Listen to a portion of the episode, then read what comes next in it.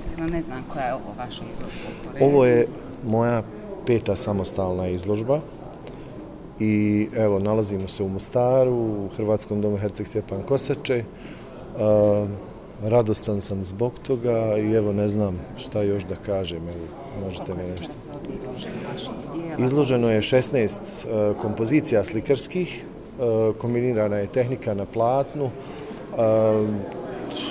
ima dosta slikarske tehnike kolaža, akrilne boje, laviranog tuša, i evo, to je otprilike ono što se tiče tih veliki su formati, to su neki tehnički, ajmo reći, podaci o tim dijelima.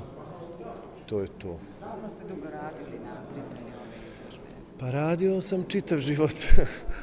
Znate, onaj, dugo se bavim e, umjetnošću.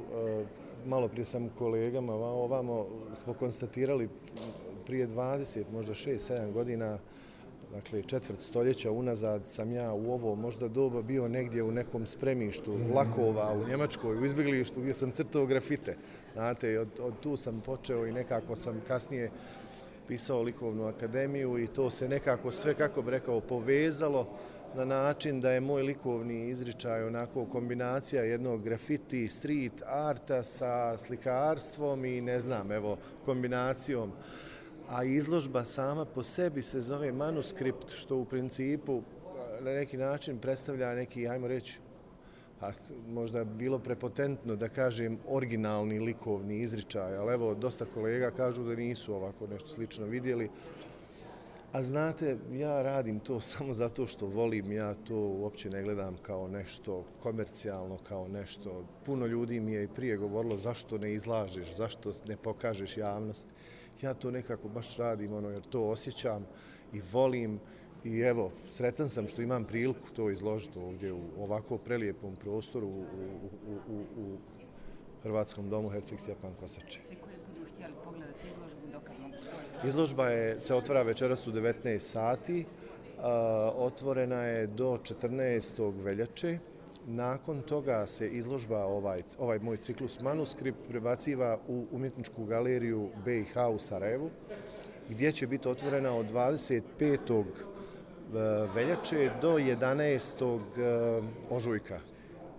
A premijerno je ova izložba bila otvorena u Napretkovom kulturnom centru u Zagrebu, u Bogovićevo 1. Bila je otvorena dva tjedna, međutim, zbog velike zainteresiranosti javnosti i publike, e, produžili su e, trajanje izložbe na još tjedan dana, što je meni predstavljalo onako veliko zadovoljstvo i baš sam bio sretan zbog toga što su ljudi uživali u mojim dijelima. Evo. Evo, večeras ovdje u Mostaru imamo čast prigodu ugostiti umjetnika Borisa Ladana iz Jajca, koji je diplomirao na Akademiji likovumjetnosti Širokom brijegu, klas profesora Igora Dragičevića. On se ovdje predstavlja u Mostaru zaista jednom impresivnom izložbom, ne mislim pritom samo na formate, nego na jednu snagu izričaja, o čemu je malo u tekstu prigodnom rekao i naš bivši profesor i dekan Anto Kajnić. Znači, to je jedna uh, sublimacija, hajmo tako reći, u tehničkom smislu kolaža, grafike, crteža, a u simboličkom smislu uh, suglasja i semiotičke strukture unutar koje proniče jedna dimenzija lingvistike jednog glasa, odnosno njegovog simbola, odnosno slova, odnosno suglasja, koje nema estetku tu vrstu konotacije koju inače jezik posjeduje. Ovdje je jezik praktično inspiracija za estetiku koja je vizualne prirode. Ja bi s tim razmirao uvodnu riječ za ovu izložbu.